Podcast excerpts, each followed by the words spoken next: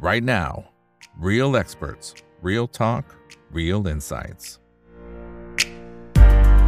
สวัสดีครับ สวัสดีเเพื่อนๆนักลงทุนทุกคนนะครับ นี่คือไรนาวบายอีกบรรพททุกเรื่องที่นักลงทุนต้องรู้นะครับ และสำหรับวันนี้เรื่องที่เราต้องรู้คือการหาโอกาสแล้วล่ะครับ เพราะว่า ในช่วงที่ผ่านมาโดยเฉพาะสัปดาห์นี้จะเห็นว่าโอ้โหแต่ละเรื่องนี้หนักทั้งนั้นเลยนะครับแล้วเรื่องหนึ่งยังไม่ทันจบก็มีเรื่องอื่นเข้ามาแทรกนะครับแล้วก็เป็นอย่างนี้มา 3-4 วันติดๆกันแล้วนะครับแต่ว่าในมุมของนักทุนผมว่าเราต้องคอยทำกันบ้านและมองหาโอกาสด้วยนะครับ ซึ่งวันนี้นะครับก็เรียนเชิญทางด้านของพี่ซันนะครับ คุณกระทรวงจารุศิระ ประธานกรรมการบริหารกลุ่มบริษัท Super Trader Holding จำกัด เข้ามาร่วมพูดคุยและให้ข้อคิดในการลงทุนดีๆกับพวกเราด้วยนะครับ สวัสดีครับพี่ซันครับผม สวัสดีครับอิกสวัสดีครับครับอ่าสวัสดีเพื่อนๆนักลงทุนทุกคนด้วยนะครับยังไงฝากกดไลค์กดแชร์ทุกช่องทางนะ Facebook YouTube Twitter Clubhouse ห้อง Open Line Chat แล้วก็ TikTok ด้วยนะครับ ส่วนคนไหนอยากสนับสนุนช่องถามพิจบีก็ไปที่ YouTube สมัครเป็น Membership ได้เดือนละ 50 บาทนะครับ โอเคนะครับ ทีนี้มาหาโอกาสกันหน่อยนะครับ เพราะว่าในช่วงที่ผ่านมาพอมันเจอวิกฤตหนักๆ หลาย ๆ ครั้งติดต่อกันผมว่าหลายคนท้อแท้นะพี่สันหลายคนบ่นกับผมเนี่ยหลังไม่เนี่ยจริง ๆ ในกลุ่มหลาย ๆกลุ่มที่ที่อยู่ด้วยเนี่ยนะครับเขาบอกว่าคนอีกช่วย เหมือนกับว่าให้กำลังใจอันเนี้ยข้อที่หนึ่งข้อที่สองคือมันจะต้องทำยังไงดีในช่วงเวลาแบบนี้ออย่างพี่ซันเองเนี่ยพอเจอสถานการณ์ที่มันเป็นอีเวนต์แบบใหญ่ ๆ ที่มันเป็นแบบระดับแมกโครเข้ามาเนี่ย ตอนเนี้ยตัวพี่ซันเองเอาตรงเนี้ยมาคิดในการที่จะมองหาโอกาสในการลงทุนไหมหรือไม่เกี่ยวไม่เป็นไรก็ดูเป็นรายตัวอยู่ดี มองไงฮะถ้าถ้าเป็นสไตล์พี่ซันนะนานทีนี้นะครับที่ที่มันมีหลายอีเวนต์เข้ามาพร้อมกัน คือคืออย่างแรกเลยครับ ในทุกๆวิกฤตเราต้องเข้าใจ คือตลาดหุ้นหรือตลาดสินทรัพย์ทางการเงินนะทุกๆ สิ่งทุกอย่างในโลกเนี่ยมันเคลื่อนที่เป็น cycle คือทุกสิ่งทุกอย่างมันจะไม่มีวันขึ้นสูงสุดและขึ้นต่อไปเรื่อยๆ พอขึ้นสูงสุดสุดท้ายมันก็ต้องลงใช่ไหมครับครับแล้วพอลงมากๆ พอลงสุดๆ สุดท้ายมันก็ต้องขึ้น ถ้าเราดู track record ของตลาด commodity หรือตลาดหุ้นหรือตลาดอะไรก็แล้วแต่เนี่ย เราจะเห็นว่ามันอะวนเวียนเป็นวัฏจักรที่เขาเรียกว่า cycle เพราะฉะนั้นเนี่ยผมเลยคิดว่ามันเป็นเรื่องธรรมชาติก่อน เราต้องเข้าใจว่าไอ้เรื่องพวกนี้มันเป็นเรื่องธรรมชาติ มันไม่ใช่เรื่องที่แย่ครับ มันเป็นเรื่องธรรมชาติ แต่มันอยู่ที่ตัวเราอะว่าเราจะจับจังหวะยังไงนะครับ ผมผมยกตัวอย่างว่ารอบเนี้ยที่เอ่อพอมันเกิดเรื่อง SVB ล่าสุดเกิดเรื่อง Credit Suisse เนี่ย ตลาดตกใจ แต่ปรากฏว่าวันพุธเนี่ย มันก็เด้งขึ้นมาแรงมากนะครับ ลบไป 50 จุด เด้งขึ้นมา 40 จุด พอเกิดเรื่องเครดิตสวิตลงต่อเนี่ย ในมุมมองของการลงทุนน่ะผมคิดว่าถ้าเป็นการลงทุนนะ เป็นโอกาส เพียงแต่ว่าเราต้องรอครับ เพราะว่าในในการสุดรอบของวิกฤต ผมใช้คำนี้แล้วกัน ถ้าเราหา bottom หรือเกือบ bottom เจอเนี่ย ส่วนใหญ่เรามักจะได้ราคาที่ดีที่สุดของรอบ ถ้าในมุมมองของการลงทุนเนี่ย ผมคิดว่ารอบเนี้ยมันลงมาก็ดีเหมือนกันนะ จะได้ซื้อของถูกใช่เราจะเห็นว่าก่อหน้เหลือเกิน ซื้อไม่ได้เลยใช่บางคนก็บ่นว่าซื้อไม่ได้ ตอนเนี้ยเริ่มมีของถูกให้ซื้อแล้วถ้าเราไปดูหุ้นตัวใหญ่บางตัวเนี่ย ตอนนี้ PE แบบเหลือห้าเท่าหกเท่า ซึ่งปกติเราจะไม่ค่อยได้เห็นนะ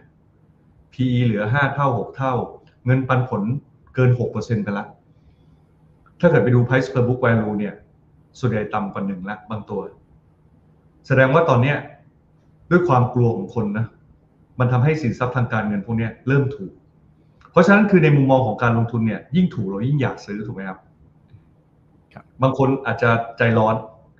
รีบซื้อไปก่อน ถ้าใจร้อนรีบซื้อไปก่อนเนี่ย เราอาจจะเจอถูกกว่า เพราะฉะนั้นคือถ้าเราใช้กราฟเทคนิคอะเข้ามาประกบช่วยเนี่ย เราจะเห็นจังหวะซื้อจากกราฟเทคนิคเอง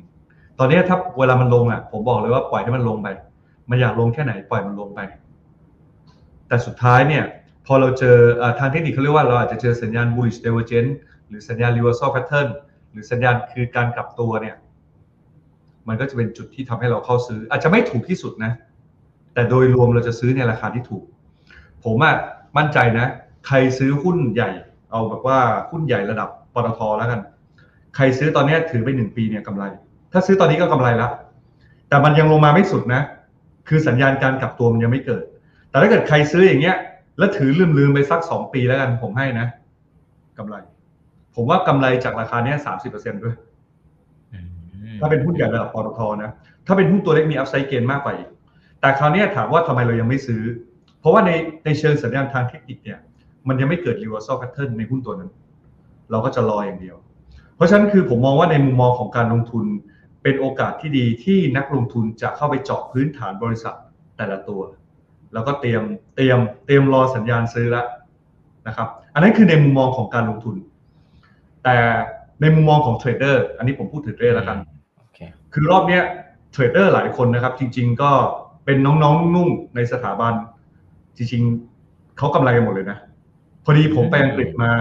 ผมว่าไม่ได้ช็อตทีเฟกแต่น้องทุกคนที่อยู่รอบข้างตัวผมอะหรือคนในสถาบันเนี่ยเขาช็อตทีเฟกมาตั้งแต่ประมาณ 980 นะครับอื้อหือ พี่ซันพอจะสะดวกแชร์กราฟด้วยไหมครับเผื่อได้ครับเผื่อจะโชว์ให้นักลงทุนเห็นว่าไอ้980เนี่ยมันเป็นจุดที่มีนัยยะยังไงนะฮะอ่าคุณจินตนาสวัสดีค่ะ สวัสดีทั้งสองท่านนะ คุณประเสริฐสวัสดีครับ คุณอีกคุณซันนะครับคุณแอลลี่บีโยโอนแบงอ๋อให้ซื้อบิตคอยเหรอนะครับโอเค คุณปาปิก้านะฮะสวัสดีครับพี่ซันพี่อีกเนี่ยครับโอเค คุณลูตา บอกว่าวิกฤตซ้อนวิกฤตถ้างั้น ต้องใช้แนวความคิดกราฟซ้อนกราฟ อ่า โอเค ของคุณพิชัยเนาะนะครับ อ่า นี่ครับ โอเค ผมเปิดกราฟ Set 50 Index Future นะครับ อืม อืม โอเค สัญญาณช็อตเกิดเมื่อราคาหลุดโล แสดงว่าจุดช็อตก็คือบริเวณแท่งนี้ นี่ จริง ๆ สัญญาณช็อตอะเกิดมาตั้งแต่ตอนหลุด 990 ผมผมตีเส้นนี้ทำไมตีจากเส้นนี้ อันนี้คือโล 990 นะครับ ครับ พอราคาหลุดโล ช็อตปรากฏว่ามีข่าวลุงตู่ยุบสภา เด้งสวนอืมผมมาอยู่กับตาวที่อังกฤษพอดี แต่ผมว่าไม่ได้เล่นทีเฟกปรากฏว่าจังหวะที่เด้งสวนเนี่ย คนที่ช็อตลงมาก็จะขาดทุน ถูกไหมครับ ใช่ครับ มันเด้งสวนจาก 990 เนี่ย มันขึ้นไป 994 ปิดโดนไป 4 จุด โดนไป 4 จุด คราวนี้พอมันหลุดโลอีกรอบ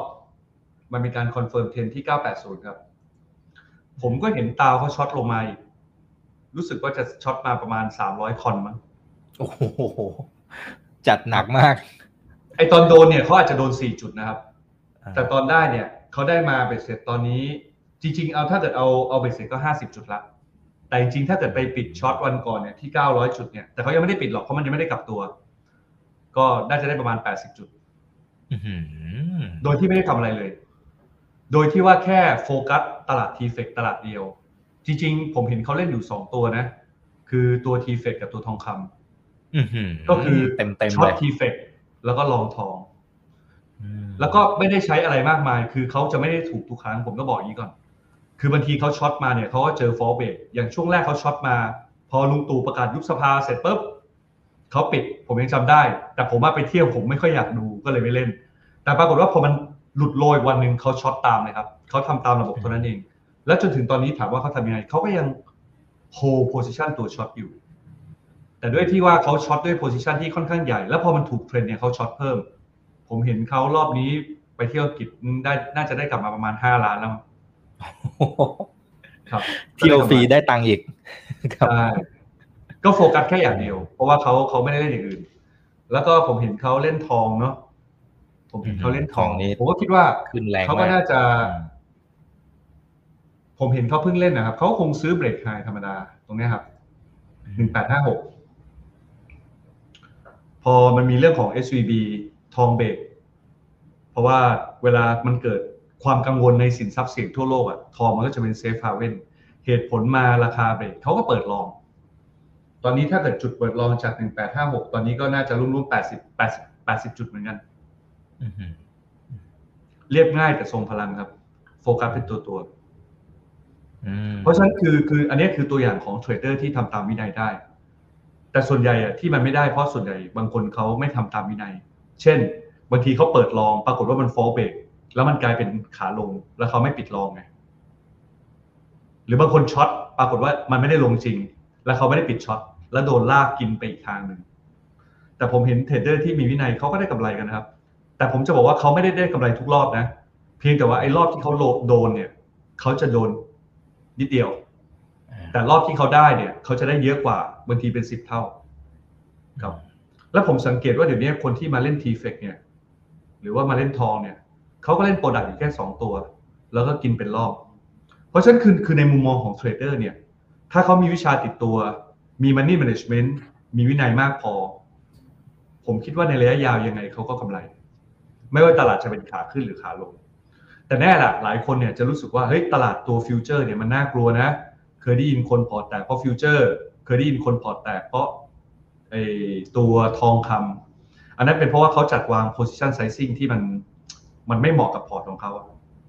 เขาไม่ได้มีการวาง position sizing หรือว่าไม่ได้มีการวาง money management ตั้งแต่แรก มันก็เลยทำให้เกิดความเสี่ยงครับ อืมอืมครับอืมอ่าใช่ครับ สิ่งสำคัญนี้ต้องไปศึกษา TFEX จริง ๆ มันเป็นโอกาสนะครับ แต่ว่ามันก็จะมีความเสี่ยงถ้าเราไม่ได้มีมีอ่าไม่ได้มีวินัยหรือว่าไม่ได้ฝึกฝนมากพอนะครับคุณพัทรพล คุณจุริรัตน์นะบอกขอบคุณค่าที่โค้ชซันมานะนะครับโอเคนะครับเอ่อทีนี้ถ้าสมมุติว่าเป็นฝั่งของหุ้นบ้าง หุ้นเนี่ยผมว่าหลายคนเนี่ยก็โอ้โหบ่นแล้วนะว่ะเพราะว่าอย่างไอ้วันก่อนเนี่ยบทมันจะลงนี่มันลงพรวดเลยนะฮะหลาย ๆ ตัวนี่แบบอืม ต่อให้จะคัดเนี่ยอาจจะคัดไม่ทันซะด้วยซ้ำสมมุติว่าวันนี้มีคนเดินมาหาพี่สันนะครับแล้วบอกโหช่วยดูพอร์ตผมหน่อย มันทำไมมันแดงเถือกขนาดนี้ผม cut จริง ๆ ผมก็วางไว้หมดแล้วแต่หันไปเข้าห้องน้ำแป๊บเดียวนะฮะเละเลยนะครับ ถ้าอย่างเงี้ยเนี่ยเอายังไงฮะคือบางคนก็ยืนแบบเขาเรียกอะไรขาตายอะนะฮะครับอืมหุ้นเนี่ยถ้าเราแบ่งตามเทรนด์นะครับ เราจะแบ่งหุ้นเป็นสามประเภทใหญ่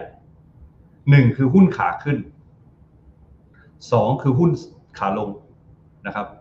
สามคือหุ้น sidewayถ้าเราสังเกตดีๆนะ รอบเนี้ยไอ้หุ้นที่มันยังคงเป็นขาขึ้นอยู่เนี่ย เวลาตลาดมันเทลงมาเนี่ย แต่แต่มันลงน้อยนะครับ อันนี้คือเป็นแค่ตัวอย่างในการแนะนำดูกราฟนะ แต่ไม่ได้บอกให้ซื้อไม่ได้แนะนำนะครับ อ่าผมให้ดูตัวหนึ่งนี่จริง ๆ ตัวเนี้ยผมเองก็คือ ผมมองว่าหุ้นตัวเนี้ยมันเป็นขาขึ้น แต่ทุกครั้งเวลาตลาด ปรับฐาน อย่างเช่นวันที่ลบห้าสิบจุดเนี่ย วันที่ลบห้าสิบจุดมันลงนะ มันลงจากสองร้อยสิบาท มันเหลือสองร้อยสองบาทนะครับครับอ่า เอาวันแรกลงจากสองร้อยสิบลงเหลือสองร้อยสองนะครับ และอีกวันหนึ่งก็คือ207ลงมา201นะครับ สังเกตไหมครับว่าโซน200บาทเนี่ย ผมผมใช้คำว่ามันเป็นแนวรับที่มีนัยยะคือหุ้นบางตัวเนี่ยเวลาตลาดมันลงมันลงมากกว่า อันนั้นนะผมจะเรียกว่าหุ้นที่มันอ่อนแอกว่าตลาด แต่อย่างหุ้นบางตัวเนี่ย ผมยกตัวอย่างตัวใหญ่เนี่ย ไม่ได้ชี้นำนะครับ แต่กราฟมันแข็งกว่าตลาดจริง ๆ ก็คือ เวลามันลงมันลงตามตลาดนะ แต่มันลงน้อย คราวนี้เวลาตลาดมันอยู่ลงปุ๊บมันขึ้นก่อนเลยคราวนี้ผมยกตัวอย่างหุ้นหุ้นทรงกราฟแบบนี้ที่ว่ามันเพิ่งกลับตัว ถ้าเราดูกราฟเนี่ย ผมใช้เส้นค่าเฉลี่ย 200 วันนะครับ เส้นค่าเฉลี่ย 200 วันเนี่ย ผมมองว่ามันคือเทรนด์ ถ้าหุ้นตัวไหนที่มันเพิ่งเบรกเส้นค่าเฉลี่ย 200 วัน ในรูปคือเส้นสีฟ้านะ ผมมองว่าหุ้นตัวเนี้ยอาจจะเป็นต้นรอบของขาขึ้น และยิ่งมันชัดตรงที่ว่าเวลามันลงมาเนี่ย มัน overlap อาจจะ overlap เส้น 200 แต่ก็ไม่หลุดเส้น 89 เส้น 89 คือเส้นสีเหลือง อย่างเงี้ยผมมองว่าหุ้นตัวเนี้ยแข็งกว่าตลาด เพราะฉะนั้นคือเทรดเดอร์หรือ investor ก็ดี บางคนบอกว่าจะไปรับ เฮ้ยถูกแล้ว ไปรับดีกว่า ปรากฏว่าช้อนหัก เพราะว่าหุ้นมันจะเป็นขาลง แต่ถ้าเกิดสมมุติว่าเราเปลี่ยนเราบอกว่า เฮ้ย ถ้าเวลามันย่อเราต้องหาหุ้นที่ทรงมันยังดี แล้วมันยังเป็นขาขึ้น แล้วเราก็ซื้อตอนมันย่อ อันนี้จะเล่นง่าย ผมยกตัวอย่างบางตัวนี่เอาปตทก็ได้ตัวใหญ่ดินี่ ถ้าปตทอย่างเงี้ย มันจะรับยังไงครับ มันยังไหลเป็นโจ๊กเป็นน้ำตกเลยโอ้โห ทรงอย่างตอนเนี้ยแบปดตทปตทปตทนี่ผมว่า PE มันต่ำมากนะอืมปตทนี่ PE กี่เท่าครับเดี๋ยวผมขอดูพอ PE ปตทหน่อยเราสามารถซื้อหุ้นปตท PE 9เท่า เงินปันผล 6.6%โอ้โห ถูกจังเลย แต่อย่าเพิ่งใจเย็นๆเพราะว่าถูกแล้วยังมีถูกอีก คือถ้าเราดูดูดูทรงกราฟเนี่ย เราไม่รู้หรอกว่าจุดต่ำสุดมันจะเกิดขึ้นเมื่อไหร่ แต่เรารู้อยู่แล้วว่าตอนเนี้ยหัวมันกำลังปรับลงอืม เพราะฉะนั้นคือในในในในมุมของเทรดเดอร์เนี่ยเราจะไม่ค่อยยุ่งกับหุ้นพวกนี้ ถ้าเราจะเช็คอย่างมากอะเราอาจจะดูว่าเอ๊ะรอบนี้ไอตัว RSI มันเกิดสัญญาณ bullish divergence หรือยังอ่าผมจะขยายกราฟให้ดู เราจะดูยังไงนะครับ bullish divergence ก็คือราคาทำจุดต่ำสุดใหม่ แต่ตัว RSI อาจจะยกอ่าอันนี้อาจจะมีอาจจะมีผล RSI รอบที่แล้วนะครับ ลงมาระดับที่ 20 ตอนนี้ RSI 22 แล้วมีการยก อ่าแสดงว่าราคาทำจุดต่ำสุดใหม่ แต่ RSI ไม่ทำจุดต่ำสุดใหม่ เราก็อาจจะแอดซูมว่ามันอาจจะเกิด bullish divergence แต่เรายังไม่ซื้อนะ จนกว่ามันจะเกิด reversal pattern ถ้ามันเกิด reversal pattern หรือสามารถ break high ที่ 31 บาทได้ จุดนั้นจะเป็นจุดที่น่าสนใจ แต่ระหว่างทางถ้ามันลงไปเราก็ปล่อย ถ้ามันลงต่อเราก็ปล่อย มันจะลงแค่ไหนก็ช่างหัวมัน อย่ากลับตัวกลับตัวแล้วเจอกัน ครับ แต่เนี้ยผมครับจะบอกว่าพอเราพอเราเล่นหุ้นขาลงอะมันจะยาก เพราะหุ้นขาลงคือ เราเอาตัวเราไปสู้กับเทรนด์ซึ่งเราไม่มีทางสู้เทรนด์ได้อืมดังนั้นอันนี้ผมผมยกตัวอย่าง ADVANC กับปตท ADVANC คือหุ้นขาขึ้นที่ย่อตัว แต่ปตทคือหุ้นขาลงที่ยังลงไม่สุดรอบอืม ดังนั้นในมุมมองของเทรดเดอร์เนี่ยบางคนจะบอกว่าเฮ้ย ADVANC มันไม่ลงเลยงั้นไม่ซื้อดีกว่า เพราะมันไม่ลงไงอยากซื้อของถูก อยากไปซื้อปตทที่มันลงมาเยอะมาก แต่ในมุมมองของเทรดเดอร์จริงๆเนี่ยเราไม่ได้ซื้อของถูก เราซื้อของที่มันยังเป็นทรงขาขึ้นแต่ย่อตัว เพราะฉะนั้นคือถ้าเกิดให้เลือกระหว่าง ADVANC กับปตทเนี่ย วันนี้จริงๆ คือพอเราดูตลาดเราชัดเจนมากเลยว่า ADVANC แข็งกว่าปตท วันนี้ ADVANC กลับมาปิดจาก 202 กลายเป็น 207 แต่ปตทนี่ก็เด้งมานิดหน่อย จาก 29.5 มา 29.75 คือเวลามันสู้หุ้นขาลงมันสู้ มันสู้นิดเดียวไง มันจะสู้อย่างพวกแบบหุ้นที่เป็นขาขึ้นไม่ได้ไงคราวนี้ข้อดีของตลาดหุ้นขาลงมันก็มีอีกอย่างหนึ่งคือ หุ้นขาขึ้นน้อยมากครับ ตอนนี้ หุ้นขาขึ้นเท่าที่ผมสแกนเร็วๆนะ ผมคิดว่าในตลาดหุ้น 800 ตัว ตอนนี้มีหุ้นขาขึ้นประมาณ ผมเอาให้อย่างมากไม่เกิน 20 ตัว แสดงว่าเงินมันก็จะไปกองอยู่ในหุ้นขาขึ้น มันจะไม่ไปจกกองอยู่ในหุ้นขาลงอืมเพราะฉะนั้นคือคือคือถ้าอย่างเทรดเดอร์นะครับเอ่ออย่างพวก investor เนี่ยเขาจะมอง valuation แต่เทรดเดอร์เนี่ยเขาจะใช้ Dow Theory ดังนั้นคือพอเราใช้ Dow Theory เราให้น้ำหนัก Dow Theory เยอะเนี่ยเราใช้น้ำหนักกับหุ้นที่เป็นขาขึ้นและย่อตัวมากกว่า อืม อืมครับอ่าอันนี้อันนี้อาจจะเป็นกรณีที่สมมติยังไม่มีของเนี่ยนะฮะก็สามารถดูได้ แต่สมมติคนที่เขามีของแล้วติดดอยอยู่ครับพี่ซันแต่ว่าจะไปสำรวจดูยังไงว่าเฮ้ยไอตัวเนี้ยต่อให้เราขาดทุนนะ แล้วมันไม่ทันเนี่ยอาจจะต้องคัดออกอยู่ดีนะครับ หรือบางตัวเอ้ยขาดทุนจริง ๆ มันอาจจะถัวก็ได้อย่างเงี้ยอันนี้เผื่อเผื่อหลาย ๆ ท่านหน่อยเอ่อถ้าเราจะตัดสินใจซื้อเพิ่ม มีแค่สองกรณีครับหนึ่ง หุ้นตัวนั้นต้องไม่ใช่หุ้นขาลง หรือถ้ามันเป็นหุ้นขาลง มันต้องเกิดการกลับตัวหรือที่เรียกว่า reversal pattern ไม่งั้นไม่สวนทุกกรณีครับ มันจะทำให้พอร์ตเราจม ผมยกตัวอย่างเช่น สมมุติผมเกิดติดดอยปตทที่ 40 บาท ตอนนี้อยู่เหลืออยู่ 29.75 ถามว่าให้ผมคัดอะผมคัดไหม ผมพูดตามตรง จริง ๆอะอย่างปตทอะ ราคาที่มันหลุดสมมุติว่าผมไปไล่ดอยตรงนี้ 38 บาท ถ้าผมมันหลุดที่ 36 บาทจุด25ต้องออกแล้วครับ เพราะมันหลุดโล สมมติว่าผมไปซื้อตรงนี้ในเชิงเทคนิคเบรกให้ซื้อ อ่า ถ้าหลุดตรงนี้ต้องคัดครับ เราจะรู้อยู่แล้วว่า เราซื้อตรงนี้เราต้องคัดตรงนี้ แต่ถ้าเกิดเราปล่อยให้มันซึมลึก บางคนก็อาจจะไม่ได้ดูจอ บางคนก็บอกเฮ้ยปตทเป็นหุ้นใหญ่พื้นฐานดี บางคนก็บอกเออช่างแม่งมาแล้วกัน เดี๋ยวค่อยไปถัว สมมุติว่ามันลงมาถึงตอนเนี้ย ถามว่าควรคัดไหม ถ้าถ้าผมให้คำแนะนำว่าหุ้นระดับปตทนะ เป็นผมผมก็ไม่คัด เพราะผมรู้สึกว่าตอนเนี้ย PE เหลือ9เท่ามันไม่ได้แพง แต่ถามว่าผมจะซื้อเพิ่มไหม ผมบอกแล้วถ้าผมจะซื้อเพิ่มต้องมี 2 เงื่อนไข 1. หุ้นต้องเป็นขาขึ้นและย่อตัว ซึ่งหุ้นตัวเนี้ยมันเป็นขาลง เราดูกราฟเราจะเห็นเลยว่ามันเป็นขาลง 2. ต้องเกิดการกลับตัว คือถ้ามันเป็นขาลงต้องเกิดการกลับตัว แต่เนี้ยกราฟมันมันยังไม่เกิดการกลับตัวเลย มันไปสวนเนี่ยมันเหมือนกับเราไปสู้กับคนทั้งประเทศ เราไปสู้กับฝรั่งที่ขายหุ้น เราไปสู้กับกองทุนที่ขายหุ้น เราไปสู้กับรายใหญ่ เราไปสู้กับคนส่วนใหญ่ที่ขายหุ้น มันสู้ไม่ไหวครับ บางคนน่ะเขาอยากจะซื้อตอนนี้ เพราะเขาบอกว่าเฮ้ยไม่แน่นะ ตรงเนี้ยไอ้ยี่สิบเก้าจุดเจ็ดห้ามันอาจจะเป็นจุดต่ำสุดก็ได้ เอาแล้วถ้ามันไม่ใช่ เป็นผมผมยอมซื้อแพง ผมยอมให้มันกลับตัวก่อนแล้วผมค่อยซื้อ แต่ถ้าเกิดให้ผมมอบตัว ผมพูดจริงถ้าทุนผมอยู่สามสิบแปดบาทอะผมก็ไม่ให้ เรื่องอะไรต้องให้ บริษัทไม่ได้เจ๊ง บริษัทก็มีพื้นฐานอยู่ อย่างเนี้ยผมให้ดู PE benchmark ของปตทนะครับ PE benchmark ของปตท เปิดกราฟ time frame monthly เราจะเห็นว่า PE benchmark ของปตทเนี่ย มันวิ่งลงไปต่ำสุดก็ประมาณ 6 เท่า อืมอะผมไม่ดูตอนที่มัน error นะกว้างๆเนี่ย จริง ๆ ตอนเนี้ย จริง ๆ ตอนเนี้ยผมว่า PE PE มันอยู่โซนต่ำแล้วเนี่ยเนี่ยแปดเท่าเก้าเท่า เนี่ย ถ้ามันเวอร์ๆหน่อยมันก็อาจจะประมาณสักอ่าผมไม่ไม่เอาตรงเนี้ยผมเอาประมาณนี้แล้วกันสิบห้าเท่า ตอนเนี้ยเราเราอยู่ในโซนล่างของของราคานะอืมอะแต่อย่างน้อยผมขอให้เช็คตรงนี้อีกนิดนึงนะอะไปดูงบการเงินปตทหน่อยสิว่าเป็นยังไงบ้างอะ อันนี้งบปตทปี 2022 กำไร 90,000 ล้าน ปี 2021 กำไรแสนล้าน เราก็มองว่าตัวเนี้ย สมมุติถ้าเราติดดอยจริงๆนะ มันคือซับครับ เราอย่าเพิ่งไป relate ราคาตอนนี้ว่าเราขาดทุน ขาดทุนคือขาดทุนช่างมันผ่านไปแล้ว แต่เรามองว่ามันก็คือ asset ประเภทหนึ่ง เพียงแต่เราจะซื้อเพิ่มเมื่อไหร่ ซื้อเพิ่มเมื่อเราได้เปรียบ ได้เปรียบยังไง มันต้องกลับตัวก่อน คืองบการเงินแบบเนี้ยผมไม่กลัวเลย สมมติกำไรเกิดอะราคาน้ำมันตอนนี้ลงอยู่ใช่ไหมกำไรปีหน้าปตทอาจจะ drop มาเหลือสามหมื่นล้านสี่หมื่นล้าน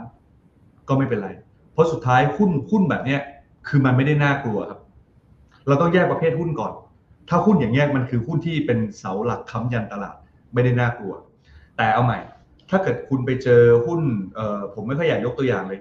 พูดเป็นคร่าวๆแล้วกันว่าเป็นหุ้นปั่นแล้วกันนะไปยกตัวอย่างเดี๋ยวผมโดนฟ้อง คือผมต้องบอกว่าหุ้นปั่นบางตัวลงมาประมาณ90%อืมบางคนไปถัวนะ ผมไม่แนะนำเพราะบางทีมันเลิกตลอดการอืมเพราะว่า fundamental มันไม่ back up เพราะฉะนั้นเนี่ย มันขึ้นอยู่กับว่าเราอะติดหุ้นตัวไหน แล้วพื้นฐานของบริษัทเป็นยังไง ถ้าเป็นหุ้นที่มีพื้นฐานรอมันกลับตัวแล้วซื้อเพิ่มแล้วครับ ลงมาขนาดนี้ แต่ถ้าเป็นหุ้นหุ้นปั่นแล้วกัน ผมมองว่ามอบตัวเถอะอืม ยกเว้นแต่ว่าเราจะไปมองในมุม money game นะว่าเฮ้ยถ้าตัวนี้เจ้าเคยปั่นสุดท้ายมันจะกลับมาปั่น แต่อย่าซื้อเพิ่ม ถ้าสสมมุติว่าติดดอยมาแล้วเนี่ย บางคนอาจจะโดนแบบ80%คัดไม่ไหวอะผมเข้าใจนะ ไอ้เรื่องคัดมันควรจะคัดตั้งแต่ต้น มันมาถึงขนาดนี้จนมันนอนอยู่ที่พื้นเนี่ยมันคัดไม่ไหวแล้วแต่อย่าซื้อเพิ่ม อย่าให้เงินไปจมมากกว่านี้ ถ้าจะซื้อเพิ่มต้องรอมันกลับตัวและซื้อแยกพอร์ต ทุนจะได้ไม่ปนกันอ๋อจะได้แต่ถ้าจะได้แยกมันไมเซ็ตด้วยป่ะครับอืมใช่ใช่ใช่ครับ เพราะฉะนั้นคือผมจะบอกว่าไอ้ไอ้เวลาเราไม่คัดลอสอะเราต้องยอมรับว่าจริงๆเราขาดทุนไปแล้วนะอ่าเราต้องยอมรับว่าเราขาดทุนไปแล้ว บางคนบอกไม่ขายไม่ขาดทุน ผมมองว่าไม่จริง เราขาดทุนไปแล้ว แต่เราไม่ยอมรับความจริงมากกว่าอืมใช่ โอ้โดนโดนอันนี้จริงนะครับ โอเคนะครับอะขอบคุณมากนะครับ คนไหนติดดอยอยู่ก็ก็ยังก่อนอื่นเป็นกำลังใจให้นะครับ แล้วก็อย่างที่สองก็ทำตามที่พี่ซันบอกเมื่อสักครู่นี้นะครับโอเคอ่าทักทายกันหน่อย 2,700 ท่านนะครับ ในค่ำคืนนี้ฝากกดไลค์กดแชร์ทุกช่องทางนะเพื่อนๆนะครับโอเค หลายคนไปถามเป็นหุ้นรายตัวนี่ผมขอข้ามแล้วกันนะครับอ่าแต่คุณนิดาถามมาเขาบอกว่า ขอถามโค้ชซันหน่อยค่ะนะครับอย่างเมื่อวันอังคารที่ผ่านมาที่เซตเนี่ยสารละวันเตี้ยลงแล้วหลุดพรวดลงไปนะครับไปที่ 1518เนี่ยมันคือใกล้ๆโลเดิมแล้วเด้งนะครับไอ้จังหวะที่มันเด้งเนี่ยนะฮะมันจะดูยังไงว่าเราควรจะต้องเข้าซื้อหรือไม่นะครับเพราะว่าบทมันจะเด้งเนี่ยโอ้โหมองแทบไม่ทันเหมือนกันนะฮะขึ้นมาเร็วมากจริงๆวันนั้นนะผมไลฟ์ในเพจ Super Trader Republic พอดีครับอ๋อครับครับเพราะว่าวันนั้นน่ะมันปิดมาตรง 1520 ผมใช้คำว่า 1520 แล้วกันนะเพราะมันใกล้เคียงกันอ่ากลมๆครับ ผมอะก็บอกกับทีมงานว่าจุดเนี้ยเป็นแนวรับที่มีนัยยะมากที่สุดแล้ว ถ้ามันหลุดทุกคนมองตรงกันว่ามันลงไปพันสี่แน่ๆแต่ถ้ามันไม่หลุดมันก็จะเด้งพรุ่งนี้แหละพรุ่งนี้จะเป็นตัวให้คำตอบเลยว่า มันจะหลุด คือถ้ามันเปิดแก็บหลุดหลุดเนี่ย ทุกคนมองตรงกันเจอกันพันสี่นะครับต่อไป แต่ถ้ามันไม่หลุดมันจะเด้งครับ แล้วมันก็เด้งจริงเพียงแต่ว่า ผมผมมาผมมานั่งคิดนะว่าทำไมมันถึงเด้งแรงขนาดนี้ เพราะทุกคนคิดเหมือนกัน ว่าถ้ามันไม่หลุดมันต้องเด้งอืมทุกคนเนี่ยผมคิดว่าคนที่มีความรู้ในเทคนิคตอนเนี้ยเยอะมากเลยครับอีก เต็มตลาดเลย ทุกคนมองเหมือนกันว่าถ้ามันไม่หลุดมันต้องเด้ง เพียงแต่ว่าพอเด้งเนี่ย บางคนที่ขายหุ้นออกไปหมดแล้ว มีตังค์เฮ้ย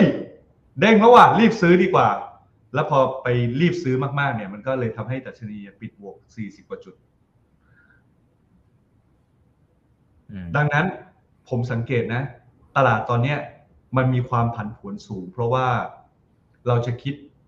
คล้ายๆกัน และส่วนใหญ่ผลจากการกระทำมักมักจะส่งผลต่อดัชนีตลาดหรือราคาหุ้นมากเกินกว่าความเป็นจริงอืมผมมานั่งลองวิเคราะห์นะว่า สมมุติว่าถ้าไอตัว เอาเครดิตสวิตล่าสุดเลย สมมุติเกิดมันเจ๊งขึ้นมาจริงๆอะใครได้รับผลกระทบบ้างหนึ่งคนฝากเงินกับเครดิตสวิตได้รับผลกระทบ แต่ล่าสุดเนี่ย ธนาคารกลางสวิตเขาก็บอกแล้วว่าเขาจะเอาเงินมาช่วยห้าหมื่นล้านเหรียญสหรัฐใช่ไหมครับ ผมไม่รู้ตัวเลขใช่ครับ ประมาณนั้นถูกต้องห้าหมื่นสี่ห้าหมื่นสี่พันเพราะฉะล้านั้นนตรงตรงเรื่องของผู้ฝากเงินเนี่ย ก็เบาใจได้หน่อยว่า อย่างน้อยเนี่ยก็มีภาครัฐมาดูแล คราวนี้ไอคนที่เสี่ยงลำดับที่สองก็คือไอบริษัทที่เครดิตสวิตเข้าไปลงทุนแหละ เพราะว่าเครดิตสวิตเนี่ยอาจจะเป็นต้องขายสินทรัพย์เสี่ยงอะไรบางอย่าง เพื่อที่จะเอามาชดเชยการขาดทุน หรือเอามาใช้หนี้ดังนั้นผมคิดว่าคนที่ได้รับผลกระทบโดยตรงเนี่ยก็คือบริษัทที่เครดิตสวิตเข้าไปถือหุ้น ส่วนผมคิดว่าไอ้เคสของเครดิตสวิตเนี่ยอันนี้ อาจจะนอกคำถาม แต่ผมก็คิดว่ามันมันจะไม่ลามเป็นลูกโซ่หรอกเพราะทุกวันนี้ policy maker เนี่ยเขาทำงานกันเร็ว เราเจอเคส SVB Bank วันศุกร์ปรากฏว่าพอวันอาทิตย์เนี่ยมาตรการก็ออกมาเรียบร้อยแล้ว เราเจอเคสเครดิตสวิตเมื่อคืน ไม่กี่ชั่วโมงก็มีมาตรการออกมาแล้ว เพราะฉะนั้นคือพอเราอยู่ในโลกที่เป็นข้อมูลข่าวสารที่มันไหลทันท่วงทีเนี่ย ผมเชื่อว่า policy maker หรือผู้ที่มีอำนาจเนี่ย เขาจะไม่ปล่อยให้มันเลวร้ายไปมาก ราะถ้าเกิดปล่อยให้มันเลวร้ายไปมากเนี่ยโดนด่า เพราะฉะนั้นคือคือเวลาเราฟังข่าวสารเนี่ยผมคิดว่า คือเราก็ฟังนะครับแต่อย่าไปกลัวมาก ไปกลัวมากบางทีมันทำให้เราขาดสตินะ บางคนเนี่ยเวลาคัดลอสอะเขาไม่ได้คัดตอนที่มันหลุดนะ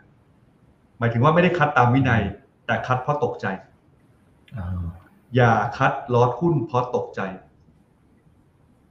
เพราะคุณมักจะคัดในราคาที่เลวที่สุด เออจริงให้คัดตามวินัยเด้งใส่หน้านี่ก็เห็นอยู่หลายครั้งนะครับ ใช่ใช่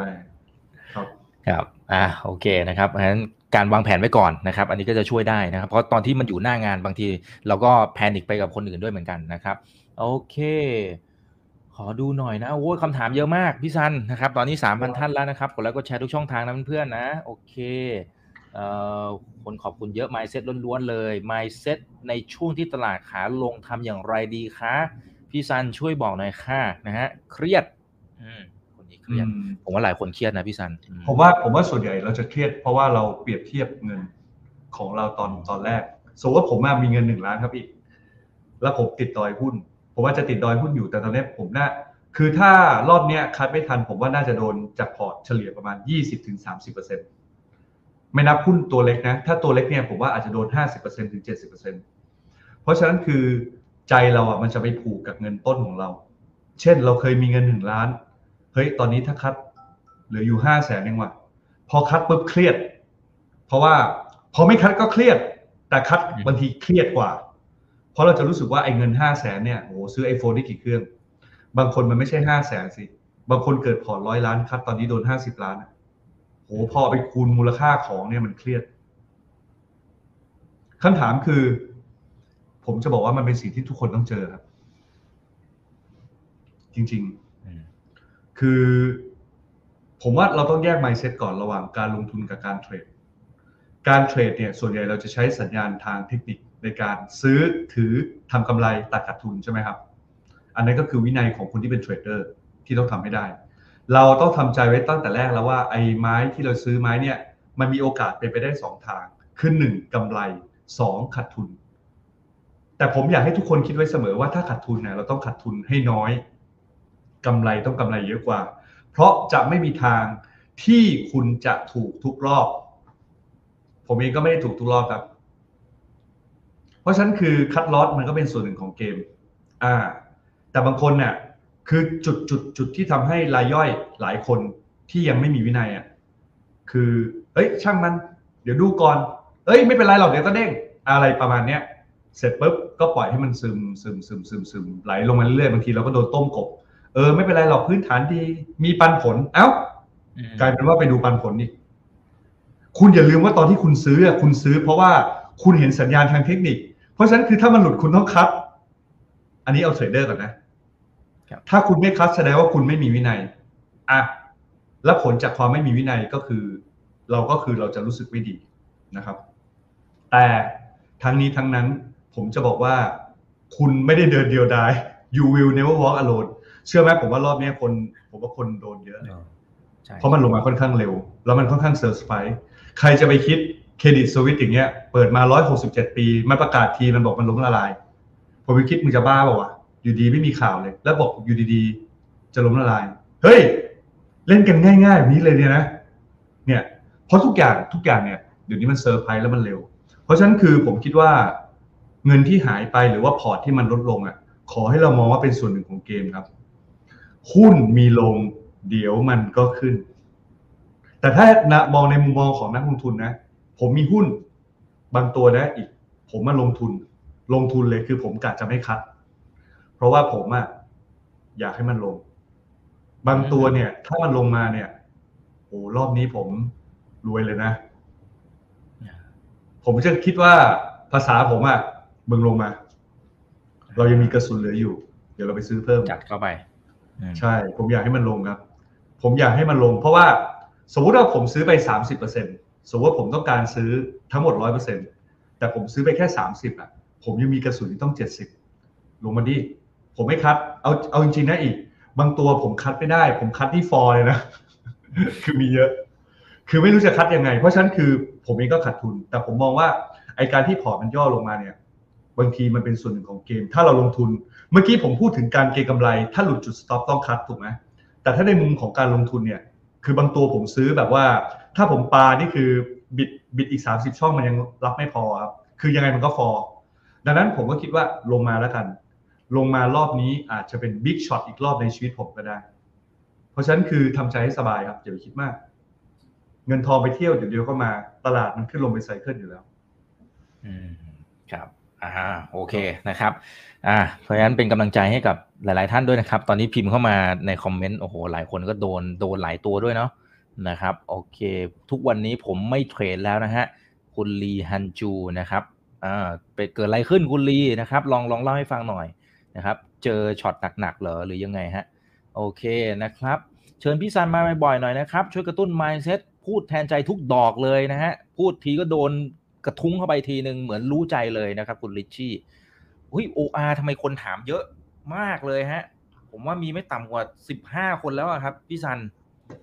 เอาซะหน่อยไหมผมจว่าริงๆไม่ค่อยอยากผมดูว่า OR หลายตัวเลยได้ครับอืมผมว่า OR คือตอนเข้าเนี่ย คนคาดหวังมูลค่าการระดมทุนของ OR เนี่ย สูงมาก เป็นหลักหมื่นล้านนะครับ เพราะฉะนั้นคือเราจะมีความคาดหวังในตัว OR ค่อนข้างเยอะ แต่ปรากฏว่าพอ OR เข้าตลาด อันนี้ผมก็ต้องพูดตรงๆเนาะอาจจะไม่ถูกใจคนที่คือ OR เนี่ย เอาไปซื้อร้านอาหาร ซื้อแบรนด์ร้านอาหาร แต่งบของร้านอาหารแต่ละตัวที่ OR ซื้อเนี่ย มันไม่ significant เลย OR เนี่ย ตอนปีที่เข้าตลาดกำไรหมื่นล้านนะครับ แล้วได้เงินระดมทุนไปอีกเป็นหมื่นล้าน นักลงทุนอะคาดหวังว่า OR เนี่ยจะเอาเงินไปแบบทำแบบเมกะโปรเจกต์แบบฟังแล้วต้องว้าว ที่ทำให้กำไรจากหมื่นล้านเนี่ยมันโตขึ้นเป็นสองหมื่นล้าน อันนี้คือสิ่งที่นักลงทุนคาดหวัง แต่ OR เนี่ยเข้าตลาดมาแล้วสามปี ปรากฏว่าผมว่าดีลของเขาอะเขาเขาจับดีลเล็กเกินไป เขาจับดีลที่มันไม่ เช่น เอาผมพูดตรงๆเลยซื้อโอกระจู โอกระจูเป็นกิจการที่ดีนะ แต่กำไรของโอกระจูเนี่ย ไม่ได้ significant กำไรของ OR เลย คือเป็นตัวที่เล็กมากนะครับเขามีดีล M&A มีดีลซื้อกิจการเยอะแต่ แต่เราฟังแล้วเราไม่ว้าวคราวนี้ไม่ว้าวเนี่ย คนก็เริ่มผิดหวัง แต่ล่าสุดเนี่ยที่ Q4 ผมให้ดูเนาะขาดทุนขาดทุนจากไอตัวค่าการตลาดอีก เพราะฉะนั้นเนี่ย OR ก็ผมคิดว่า ถ้าเอาตามตรงคือก็อาจจะต่ำกว่า IPO ได้นะ IPO 18 บาทเลใช่ยไหมครับตอนนี้ ปิ่มมากเลยครับโอ้ผมดูจากทรงนี้ผมไม่ยุ่งเลย จริง ๆ OR คือต่อให้เรามีหุ้นที่ IPO เนี่ย ตอนหลุดแถว 24.2 มันก็ มันอยู่ไม่ได้อยู่แล้วครับผมอะเคยซื้อตอนที่มันเล่นช่วงแรกๆนะตอนที่ลากจากประมาณสัก 25 บาทไป 36 บาทอะแล้วหลังจากนั้นอันนี้ด้วยความสัตย์จริงนะครับ ไม่เคยเล่นเลยอืมเพราะมันเล่นไม่ได้อืมอืมอืม แต่สุดท้ายนะ ธุรกิจระดับนี้ สุดท้ายมันจะกลับตัวครับผมบอกเลย แต่ตอบไม่ได้ว่าเมื่อไหร่อืมยังไงตอนเนี้ย ผมว่านักเทคนิคไม่มีใคร ไม่มีใครซื้อคำถามคือเห็นอย่างเงี้ยเราเห็นมันไหลเป็นน้ำตก เราก็รู้ว่าเวลาซื้อมันจะแค่เด้งรีบาวบางๆเนี่ยบางทีมันเด้งขึ้นไปสองช่อง อีกวันลงเจ็ดช่องโอ้โหใครจะไปซื้ออะมันซื้อไม่ไหวครับ มันสู้ไม่ไหว เราก็เลยไม่ซื้อ เรารอให้คนอื่นซื้อไปก่อน ผมจะบอกส่งกองหน้าทหารรัสเซีย ผมเรียกพวกทหารรัสเซีย ส่งให้กองหน้าลบไปให้ตายให้หมดก่อนแล้วเรารอดูอยู่บนเนิน เพราะฉะนั้นคือผมไม่เข้าอยู่แล้ว จนกว่ามันจะเกิดการกลับตัว แล้วหุ้น OR นี่ใหญ่ขนาดนี้โอ้โหไปสู้ ไม่ไหว สู้ไม่ไหวจริงยอมครับยอมตัวนี้ แต่ถ้าเกิดบางคนบอกติดดอย ถ้าเกิดคนที่ถือ IPO มาเนี่ย เป็นผมผมออกนะราคานี้ผมก็ออกเพราะยังกำไร IPO 18 บาทใช่ไหมครับอืมแต่ถ้าติดดอยมา อืม ผมก็ยังออกเหนื่อยอืมันเหนื่อยครับตรงนี้คือครับคือบอกเลยว่าถ้าตลาดกลับเนี่ยไอ้ตัวนี้ก็จะไม่ได้กลับเร็ว ถ้าไม่ได้มีปัจจัยบวกอะไรนะ ผมดูงบล่าสุดเนี่ย ยิ่งเขาขาดทุนเนี่ย คงต้องไปรอดูงบ Q1 ปีพอเอ่อปีเนี้ย ปี66คือตอนเนี้ยโอ้โหงบเดิมกำไร2,000ล้าน Q4 กลายเป็นขาดทุน โอ้โห อย่างนี้อืมอย่างนี้เหนื่อยเลย ครับ เพราะฉะนั้นเนี่ย บางครั้งเราคิดว่ามันถูกแล้ว เราเลยซื้อ เพราะมันถูก ผมถึงบอกว่าหุ้นขาลงอะ อย่าไปยุ่งกับมัน มันจะไปยุ่งยังไงไอ้เนี่ยมันเด้งดีบาวครับ เด้งมาไม่เคยทำไฮใหม่เลย เด้งหลอกว่าจะกลับตัวแล้วก็ลงอย่างเงี้ย โอ้ยสู้แล้วเหนื่อย แล้วไม่รู้จะต้องสู้อย่างนี้อีกกี่รอบหุ้นบางทีเวลามันจับเราแช่ข้างล่าง มันจับเราแช่ห้าปีแล้วกว่ามันจะขึ้นมาอีกรอบหนึงอืมอืมก็อืมเราพยายาม ผมยกตัวอย่างกราฟตัวเนี้ย ผมแค่บอกกราฟนะผม ผมว่ากราฟทรงเนี้ยเราเราไม่น่าไปเล่นอืมเล่นแล้วมันเหนื่อยครับ อ่า มีหลายคนบอกว่าคล้ายๆ KEX หรือเปล่า KEX โอ้คล้าย ๆ เลย เพราะว่าใช่ไหมฮะคือตั้งแต่เข้าตลาดตั้งแต่มาคือลงอย่างเดียวอืมลงจนไม่รู้จะลงยังไง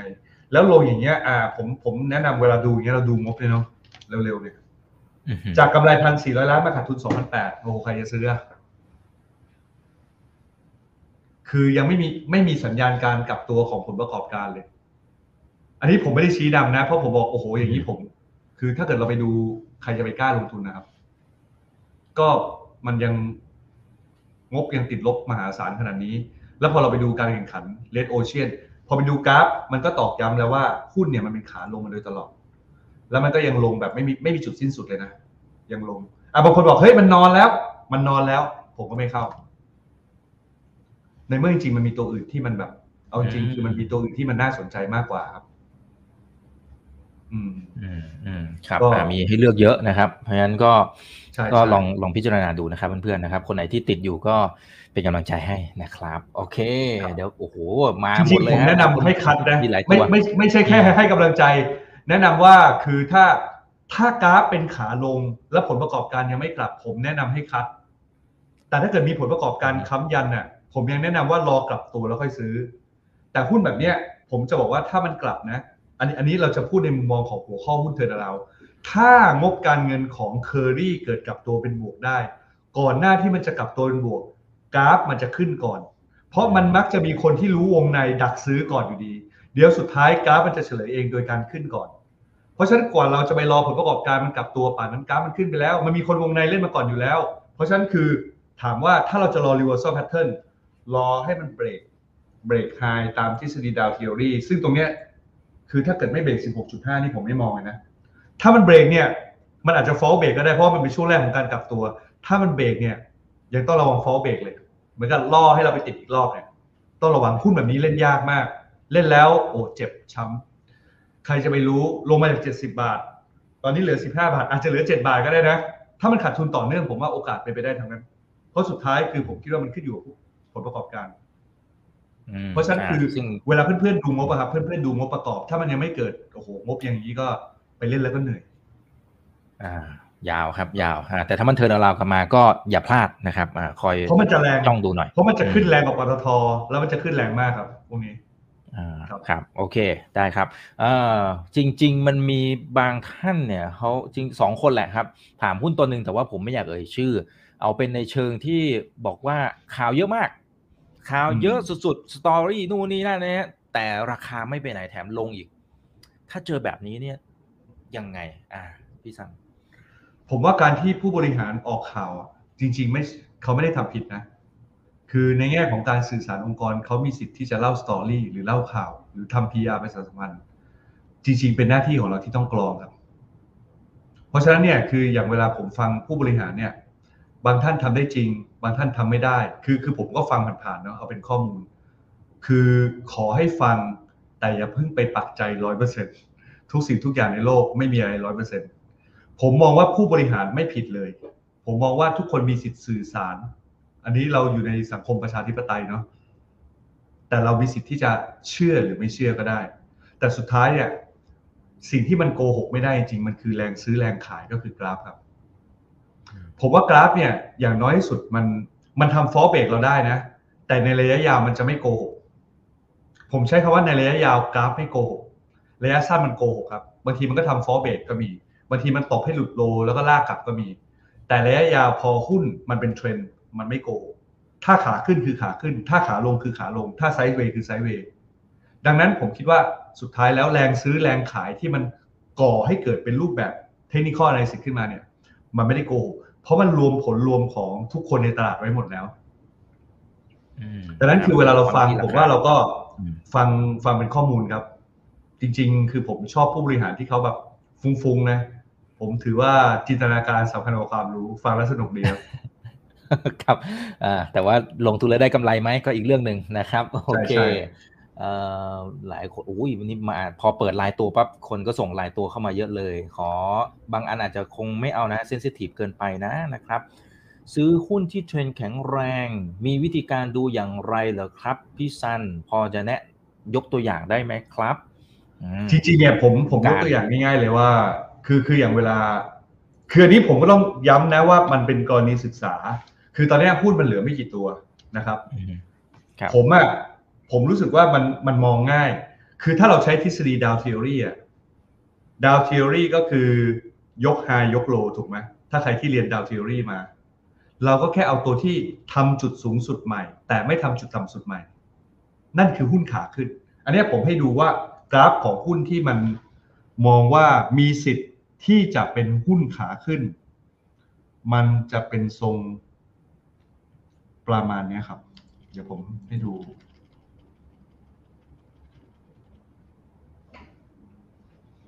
ถ้าเราถอยกราฟไปไกลๆอ่าเราจะเห็นว่าหุ้นเนี่ยมันขึ้นเป็นวงรอบ นี่คือลงถูกไหมนี่ก็คือขึ้น นี่คือลง นี่ก็คือขึ้นอะอันนี้ชัดใช่ไหมครับ แสดงว่าปัจจุบันเนี่ยมันอยู่ในโซนที่กำลังขึ้น แต่อะผมอาจจะเอาตัวอื่นบ้างอะสมมุติเอาตัวอย่างนี้แล้วกันปูนซีเมนต์ไทย เราจะเห็นว่าขาลงมันยังไม่จบเลย เนี่ย มันยังไม่สามารถยืนเหนือเส้นค่าเฉลี่ย 200 วัน คนส่วนใหญ่ชอบซื้อหุ้นที่ถูก ผมต้องใช้คำนี้ พอเราเอาเรื่องการลงทุนกับการเทรดมาผสมกัน เราจะบอกว่า เฮ้ย ปูนซีเมนต์ไทยลงมาจากราคาสูงสุด 470 บาท ตอนนี้ 318 บาทเอง เฮ้ย ถูก น่าซื้อจัง ถูกไหม อันนี้คือความรู้สึกที่เราแวบแรกว่ามันถูก มันน่าซื้อ แต่ในมุมมองของเทรดเดอร์ที่ที่ใช้ technical analysis เทรดอะเขาจะบอกซื้อยังไงเนี่ย ซื้อไม่ได้ มันยังเป็นขาลงอยู่มันซื้อไม่ได้ เพราะฉะนั้นคือต่อให้พื้นฐานดีผมเข้าใจแหละ พอเราเอาพื้นฐานมาปนเนี่ยเราจะบอกเฮ้ยมันพื้นฐานดีนะเฮ้ยมันอาจจะเป็นจุดต่ำสุดก็ได้นะ คิดได้ต่างๆนานา แต่ถ้าเกิดเราคิดง่ายๆเลยไม่ต้องซับซ้อน มันจะเป็นขาลงอยู่ไม่เล่นจบ ดังนั้น ทรงเรื่องหุ้นขาขึ้นขาลงเนี่ย ผมแนะนำให้เพื่อนๆลองไปผมว่ามีคลิป YouTube ที่เป็นประโยชน์มากมายนะครับ มีหนังสือให้อ่านมากมาย ไปศึกษาเรื่องตัว Dow Theory Wyckoff Logic หรือ Inlet Wave ก็ได้แล้วเอามาประกอบกัน อย่างน้อยเราเลือกถูกเทรนด์เนี่ย มันเท่ากับว่าเราอะอยู่กับคนส่วนใหญ่ อยู่กับพลังพลังของคนซื้อส่วนใหญ่ละเราจะเล่นง่าย แต่ถ้าเกิดเราไปสวนเทรนด์อย่างนี้เรียกว่าสวนเทรนด์เรากำลังสู้กับคนส่วนใหญ่ ซึ่งเราจะแพ้ครับ อ่า โอเค ครับ เป็นข้อคิดที่ดีนะครับ ใช้ได้ตลอดนะเพื่อนๆ นะครับ โอเค อะ วันนี้ โอ้โห มาถล่มทลายมาก เหมือนนักทุนทั้งประเทศมาอยู่นี่แล้วนะครับ 3,800 ท่าน กดไลค์ กดแชร์ทุกช่องทางนะครับนะฮะท่านนี้บอกว่าขอรอพี่ซันมานานแล้วนะคะนะในท้ายที่สุดก็มาแล้วนะครับ จริงๆก่อนหน้านี้พี่ซันติดภารกิจนะครับ ผมอ่าเดี๋ยวรอดูจังหวะอีกทีหนึ่งนะครับ โอเค นี่ครับอุ๊ยอันนี้น่าสนใจพี่ซันคุณแชร์เขาบอกว่าหุ้นที่ราคาลงมาเรื่อยๆ นะ แต่พอไปดูรายชื่อผู้ถือหุ้นใหญ่เฮ้ยเขายังอยู่เซียนยังถืออยู่ พี่ซันถ้าเห็นแบบนี้เอายังไงดี หรืออืมหรือมันเสี่ยงไหมหรือยังไงเออก็คือต้องต้องแยกก่อนไม่รู้เออคือตอนนี้หุ้นส่วนใหญ่ลงทุกตัวเนี่ย ผมบอกเลยว่า 800ตัวมันลงมา700ตัว มันอาจจะมีร้อยตัวที่70ตัวที่ไม่ลง30ตัวที่ขึ้น คราวเนี้ยคือเราต้องแยกระหว่างผู้ถือหุ้นใหญ่ระหว่างเจ้าของกับเจ้ามือนะ อ่าโอเคเจ้าของเนี่ยก็คือคนที่ก่อตั้งบริษัทนะครับ ส่วนใหญ่เขาจะมีต้นทุนที่ราคาพา คือเขาอาจจะมีการซื้อเพิ่มแหละระหว่างทางที่มันอยู่ในตลาด แต่ต้นทุนของเขาคือราคาพา หุ้นบางตัวเนี่ยพาหนึ่งบาท นะครับ IPO 40 บาทยังมีเลยพา50 ตังค์ IPO 45 บาทจำไว้เลยนะครับ ต้นทุนของเรากับต้นทุนของเขามันคนละต้นทุนกันอ่าเพราะฉะนั้นคือในในมุมของเจ้าของบริษัทเนี่ย ซึ่งเขาต้นทุนต่ำมากนะครับ เมื่อเทียบกับราคาพาเนี่ยเขาก็ต้องอยู่อยู่แล้วดีครับจะให้เขาออกไปไหนเขาออกไม่ได้ มันมีเยอะมันออกไม่ได้ อันนี้คือเจ้าของก่อน ต้นทุนของเราแกะต้นทุนของเขามันไม่เท่ากันนะครับสองคือเจ้ามืออะเจ้ามือก็คือไม่ใช่คนก่อตั้งบริษัทหรอก แต่อยู่ดีๆ มีชื่อโผล่มา หรืออาจจะใช้ชื่อนอมินีใช้ชื่อกลุ่มมาอะไรก็ตามเนี่ย ถ้าเจ้ามือออกไปแล้ว แต่เจ้าของต้องอยู่อยู่แล้วนะ อาจจะไม่เล่นแล้วก็ได้นะ หรือเจ้ามือยังไม่ได้ออก แต่เจ้าติดดอย อ่า เจ้าติดดอยก็มีนะ เขาอาจจะยังไม่มีตังค์เล่นก็ได้นะ ไม่เสมอไปครับ ดังนั้นผมคิดว่าเวลาถ้าเรามองโอเค ถ้าเจ้าของใหญ่ยังอยู่อะ มันอุ่นใจได้ระดับหนึ่งว่าเขาไม่ได้ทิ้งบริษัท ให้มันกลายเป็นซากเน่า แต่ไม่ได้แปลว่ามันจะมันจะทำมันคนละเรื่องกัน คือถ้ามันจะทำสุดท้ายสัญญาณมันจะบอกออกมาในกราฟเอง ว่ามันจะมีสัญญาณที่เป็นขาขึ้นหรือกลับตัว ราะฉะนั้นคือผมคิดว่าตราบใด ถ้าเราใช้เทรนเป็นหลักอะเป็นเป็นแกนกลางในการบอกว่าหุ้นตัวนี้เราควรจะซื้อหรือเปล่าเนี่ยเรารอมันกลับตัวก็ได้ เราแค่เฝ้าเอาไว้ว่าเฮ้ยไอ้หุ้นตัวเนี้ยไอ้ผู้ถือหุ้นใหญ่มันยังอยู่นะหรือไอ้คนเนี้ยเราคิดว่าชื่อไอ้กลุ่มเนี้ยมันต้องเป็นเจ้ามันยังอยู่นะเราเชื่อว่ามันจะทำเราแค่เฝ้าแล้วรอมันกลับตัวครับ สิ่งที่เราได้เปรียบเจ้ามือคืออะไรรู้ไหมเราออกได้ เขาออกไม่ได้ สุดท้ายอะเราก็เหมือนกับว่า ดี๋ยวเราก็ให้เขาทำแหละแล้วเดี๋ยวเราขอไปด้วยแล้วกัน แต่ไม่ต้องรีบ ถ้าไม่ทำถ้าเขายังอยู่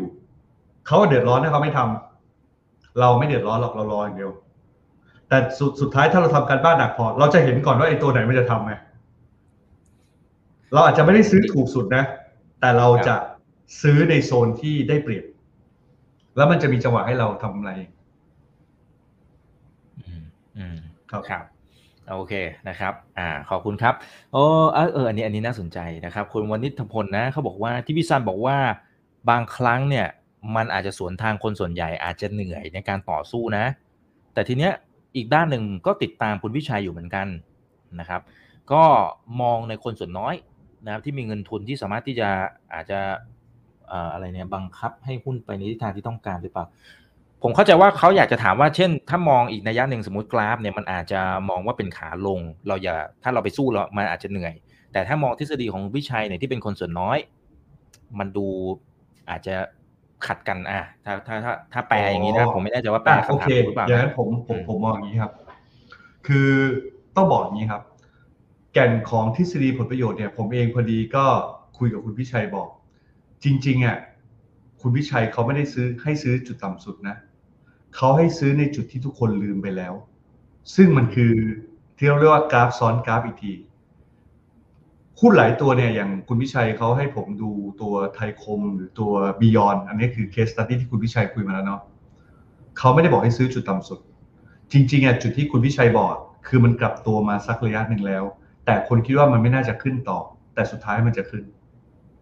อืมอันเนี้ยต้องไปถกกันอีกที ผมมาบอกเลยว่า ผมผมสังเกตกราฟที่คุณพิชัยเปิดหลายตัว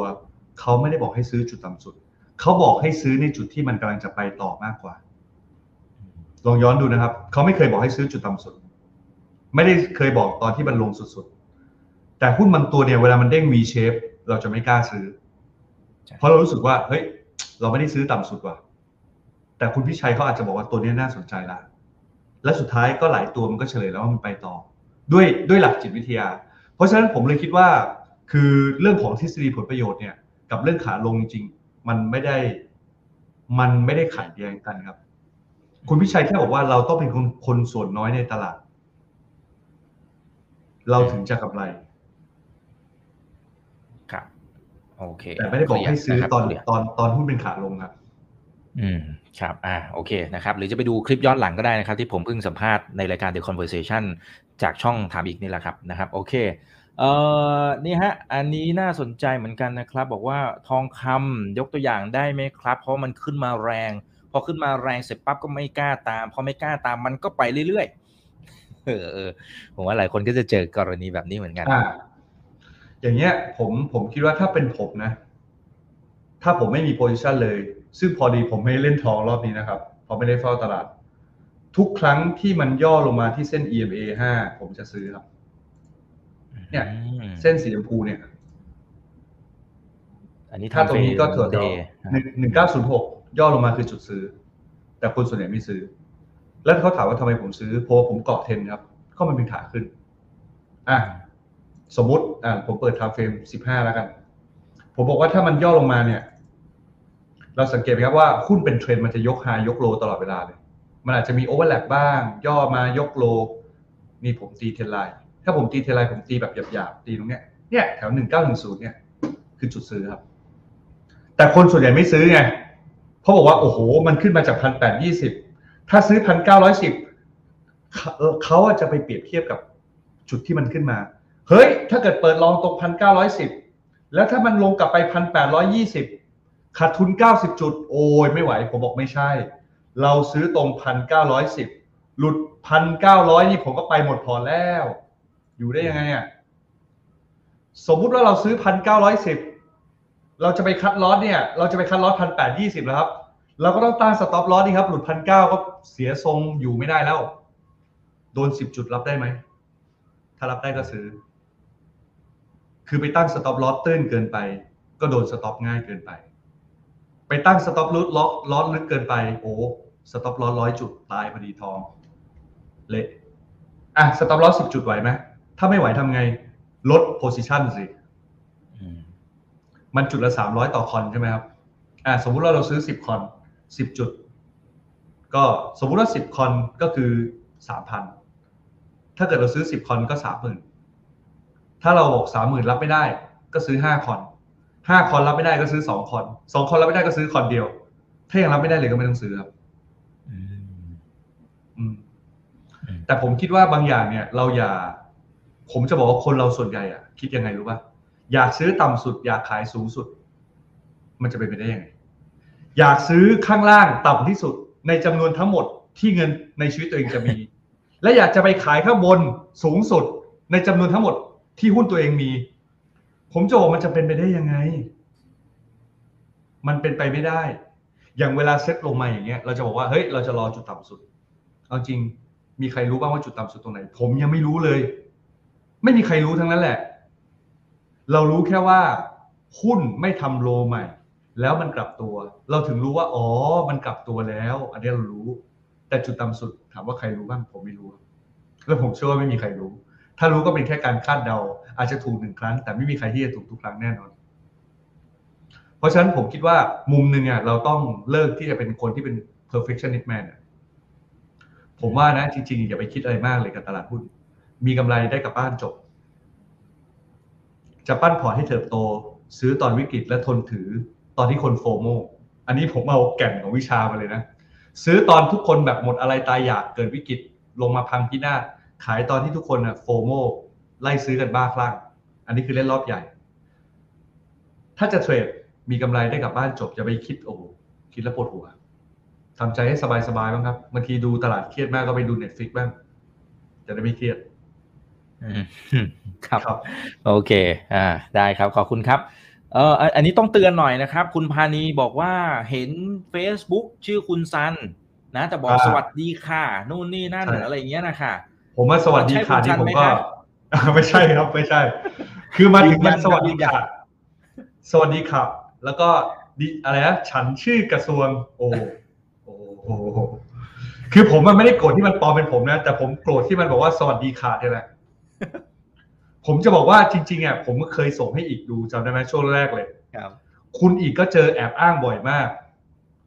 แล้วผมเห็นแต่ละคนนะ โค้ดดัง ๆ โค้ดหลายคนเนี่ย ถูกมันปลอมยับเลยตอนเนี้ยอืมผมไม่รู้ว่ามันคืออะไรนะ แต่มันจะปลอมเป็นตัวเรา แล้วมันจะปลอมว่าเราอะ มันจะเอาโปรไฟล์เราบทความเราอะไปโพสต์ซ้ำทำให้ทุกคนคิดว่าเป็นตัวเราแต่จริงๆมันไม่ใช่เราครับ อันนี้ผมก็แนะนำครับพวกว่า คือถ้าแจ้งความก็เหนื่อยครับ เพราะมันพอไปปิดมันนะ เดี๋ยวมันก็เปิดใหม่ขึ้นมาอีก สิ่งสำคัญคือ เราก็แค่โพสต์แสดงความบริสุทธิ์ใจ เพราะขนาดตลาดหลักทรัพย์ หรือว่าคุณพากรนะผู้จัดการตลาดก็ยังโดนเลย โดนทุกคน แต่คนที่โดนบ่อยที่สุดอะมีสองคนนะ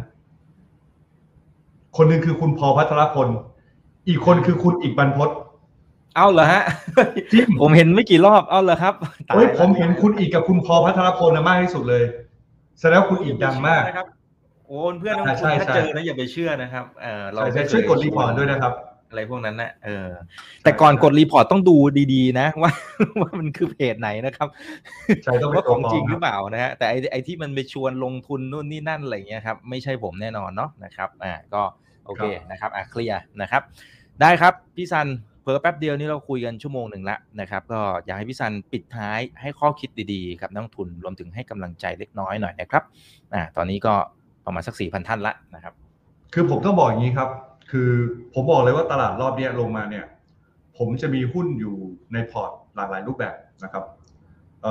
จะ passive income VI run trend swing trade แต่คือคือพอดีผมมาไปเมืองนอกมาพอร์ต day trade ไม่มีนะครับ พอร์ต swing trade ก็ไม่มี พอร์ต run เนี่ยมีถือบางตัวนะครับ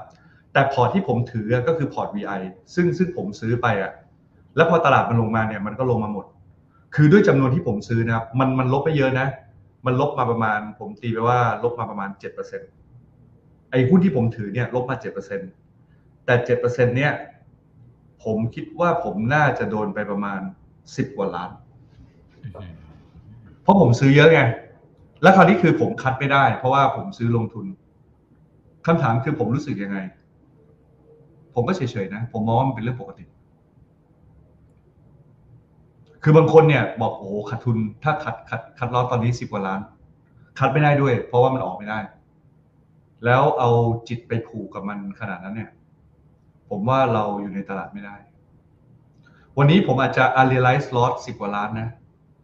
แต่วันที่ผมเอาคืนเนี่ย ผมจะเอาคืนมันร้อยล้าน ผมมองว่ามันเป็นส่วนหนึ่งของเกมครับ เพราะฉะนั้นคือ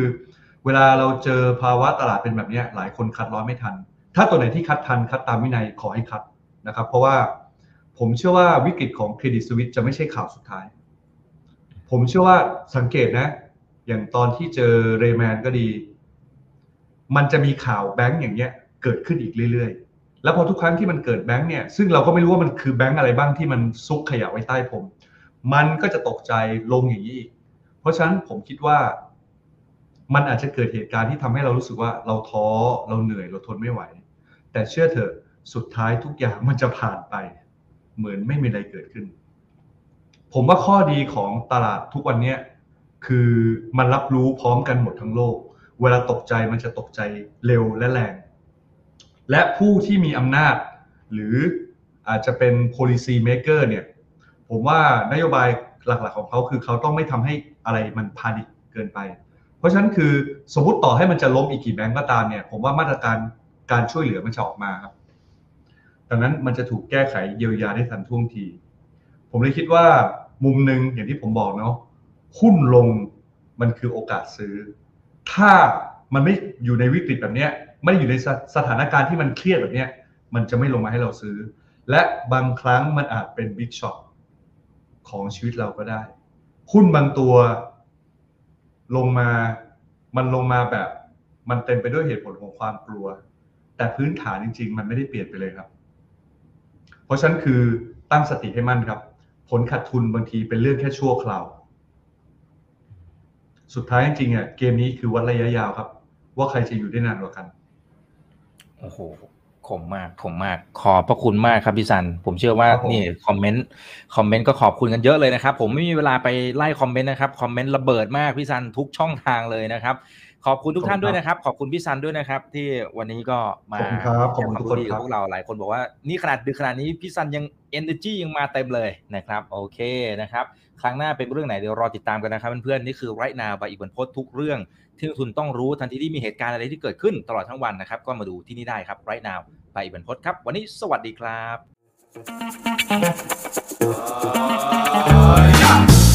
ถ้าชื่นชอบคอนเทนต์แบบนี้อย่าลืมกดติดตามช่องทางอื่นๆด้วยนะครับ ไม่ว่าจะเป็น Facebook, YouTube, Line Official, Instagram และ Twitter จะได้ไม่พลาดการวิเคราะห์และมุมมองเศรษฐกิจ และการลงทุนดีๆ แบบนี้ครับ อย่าลืมนะครับว่าเริ่มต้นวันนี้ดีที่สุด ขอให้ทุกท่านโชคดี และมีอิสรภาพในการใช้ชีวิต ผมอีกบรรพฒนาเพิ่มสุขครับ